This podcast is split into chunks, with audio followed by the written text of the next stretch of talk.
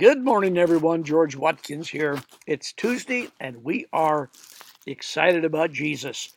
And going to share some good things today. So hang on.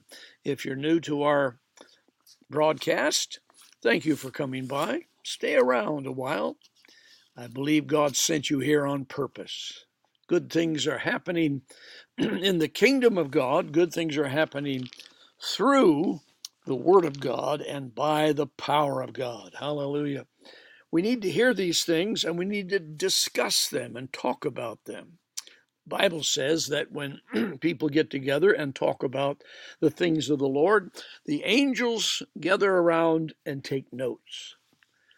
Are they taking notes as students? Because the Bible says they're looking in to the salvation or to man's relationship with God. They're wondering about it. It's beyond their under, their um, understanding, at least beyond their experience, and they are trying to understand it. So you and I are going to educate the angels today as we talk about the revelation of the Father. Isn't that amazing? We reveal something about the Father and the plan the Father has that the angels don't even know about until they look in and discover it. Okay, well, if you haven't subscribed, you are invited to do that. It's a big help to us, and it will help you remember when we come back on again. All right, well, we are blessed to be a part of the kingdom and the family of God, aren't we? We are blessed to have members, and we are members in particular. I like that word. I have to be careful when I say it because you have to sound it out. Particular. I am an individual member of God's family. I'm not a, a mass crowd. I'm not a face in the crowd. I'm not a name on a chart or a list. I am an individual member of God's family. And He knows me so closely that every hair in my I have to chuckle when I say this. Every hair on my head is numbered, and he, has been doing subtract, subtractions in the last few years. Okay, enough of that. If you don't laugh, you cry. So let's laugh. Amen. Well, I want to talk about the purpose of declaring that Jesus is Lord and doing it regularly. There was a time, and I'm sure in some places they're still doing it, where the banner on the wall was Jesus is Lord. Somewhat out of the uh, thrust of the faith teaching, and uh, that began to be a catchphrase, and we sang it, we said it, we declared it, and we had it on the wall. Wonderful. I love that. But I want to tell you why we need to do that daily. We're going to go through just a short historical purpose or foundation and why we do that. Amen. But first of all, let me read for you uh, Psalms 100. I love this uh, synopsis of a joyful noise. Make a joyful noise to the Lord, all ye lands. Serve the Lord with gladness. Come before his presence with singing. Now that sets the stage for what I want to describe today and why I believe there's a purpose and a serious purpose for declaring that Jesus is Lord. Now, not just those words, but most of all the attitude that happens when we are singing and having a joyful noise. Verse 3 No, I'm in the Amplified. Know and recognize and understand with approval that the Lord is God. It is He who has made us, not we ourselves, and we are His. We are His people and the sheep of His pasture. Now, as I'm reading this, I want you to remember and reflect back on these statements that we are remembering that we are His and that we are His sheep and the sheep of his pasture. Ownership and submission. Ownership and submission. The struggle that's going on, or the or the collision that's going on, put it that way, in this age we're in, is between those who are submitted and believe that we have a heavenly Father that rules and watches and judges over us, versus a group of people, a, a, a civil, you know, a, a community of people that don't believe that, and they believe they are God themselves. There's a group of uh, individuals in Davos, Switzerland, today, doing it today. And their own declaration is that we, and I'm speaking of them, them they declare this, are going to be gods someday because we have the ability to, to develop with education and technology, and we will become gods. They can say that because they do not believe or confess or admit that there's a sovereign God that rules all. This is why this verse is so important. And I, I just love it as a central theme for our life. Look at verse 4. Enter into his gates with thanksgiving and into and, and with a thankful offering and into his courts with praise. Be thankful and say so to him. Bless and affectionately praise his name. For the Lord is good, his mercy and loving kindness are everlasting, his faithfulness and truth endure to all generations. All right, let's have a little history lesson. God created sons of God that are in the spiritual world. We see them poking out here and there in Scripture. Genesis 6 is one of those when the sons of God came down and cohabited with the daughters of men. I know there's some difference of, uh, of, of, uh, of opinion on that, but my opinion, whatever it's worth, is that they are spiritual sons that God created to do in the spirit world what we have been created to do in the natural world, and that is be obedient to His word.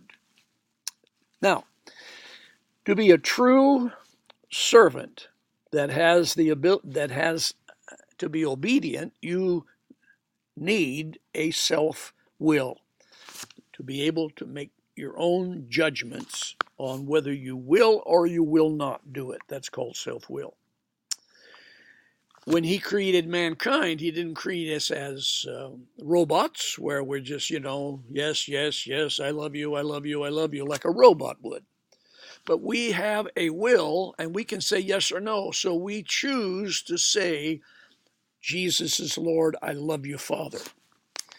The spiritual sons have that same choice, and you can see that in Genesis 6 when there was a group of, of sons that, spiritual sons, and they were called Elohims, the same that God is called an Elohim, the Jehovah, only he is the Lord God, the King of kings, and the Lord of hosts. There's no one like him. The word actually means unique, one of a kind. So we know the Father is set aside as the only true God, yet there are lesser gods called Elohims, sons of God. Now, they disobeyed God in coming down to the to the daughters of men. We see in uh, Psalms uh, 82 where he judged those gods and they were going to die like men because they had disobeyed him. He gave them a command, and that was to oversee the nations of the world after the Tower of Babel. They were split, the, the nations were scattered. He puts his delegated spiritual sons to rule over them, but they were to rule in the name of Jehovah. And what they did was they brought honor to themselves. That's where you have the idols in the Old Testament, where they worshiped idols, because behind the idol was a God's a, lesser God that is referred to as a as a demon or an evil spirit, but it was a lesser God, a disobedient God. Now, after the Tower of Babel, you see, Adam fell, and so God recreated in, um, in, he sent them into the world, and they were supposed to, Adam's commission was supposed to reproduce people in the image of God because he was an imager. He was in the image of God and he would have reproduced imagers, people in the image of God. Now, when it got so wicked, God said, I'm starting over again with Noah. And so Noah had the same commission go out and reproduce righteous people in the earth. Well, they didn't. They went far enough to, you know, come to Babel which turned into Babylon.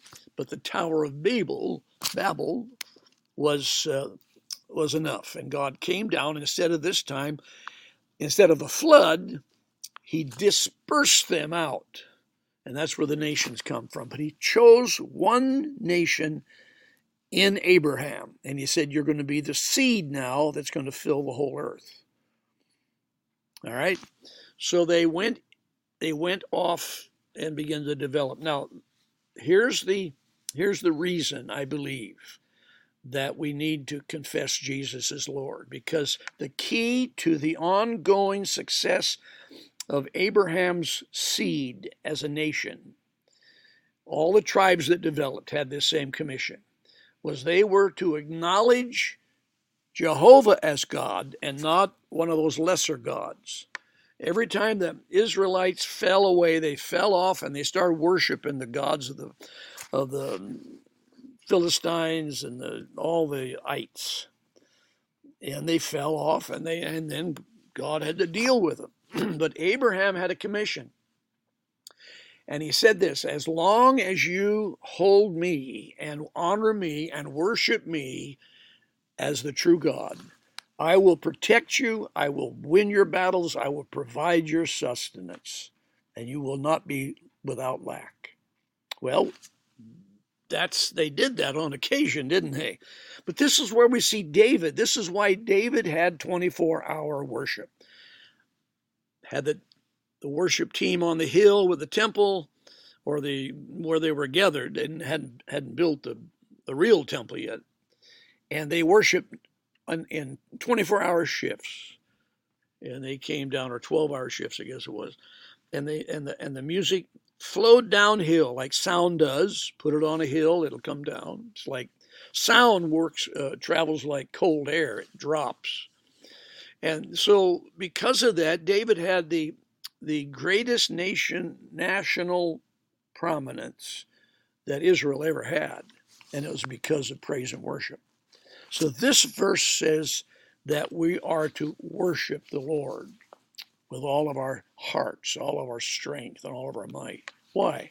Because we are declaring that our house and our town and our church and our family and, our, and me as an individual is submitted to one God. And as long as I'm submitted and under the the protection of that God, no evil shall befall me, neither shall any plague come nigh thy dwelling. Why? Because he is Lord, and I declare that with my mouth and with my actions every day of my life. Isn't that something? Now let's let's go over that again. This is preaching ground, but I am limited to just letting you dig into it yourself in the hundredth Psalms, make a joyful noise to the Lord. My mother was a wonderful, she's my mother, she was wonderful. A little Swedish gal, about four foot eleven, I think she was, or four foot ten, uh, uh, almost almost five foot. She couldn't carry a tune in a bucket, but she loved to sing, and I can still hear hear her off tune singing over at the kitchen while she's cooking she was a great preacher, loved to, and she played the piano, but she couldn't carry a note. But she made a joyful noise. Amen.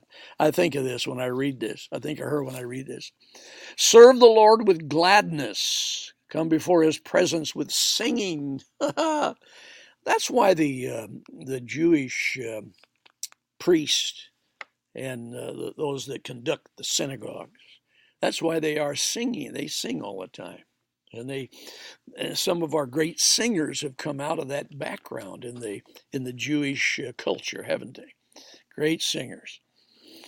all right, he said, "Know and recognize and understand that the that the Lord is God." So today, in this on this Tuesday, we declare that Jesus is Lord of our life and God the Father oversees it all, and the Holy Spirit dwells within us. We know Jesus comes in the form of the Holy Spirit. They are all one, aren't they?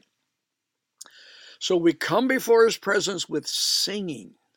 How often have we come before His presence with moaning and groaning and griping and, and hoping? But come before His presence with singing. And know this, he says, that the Lord is God.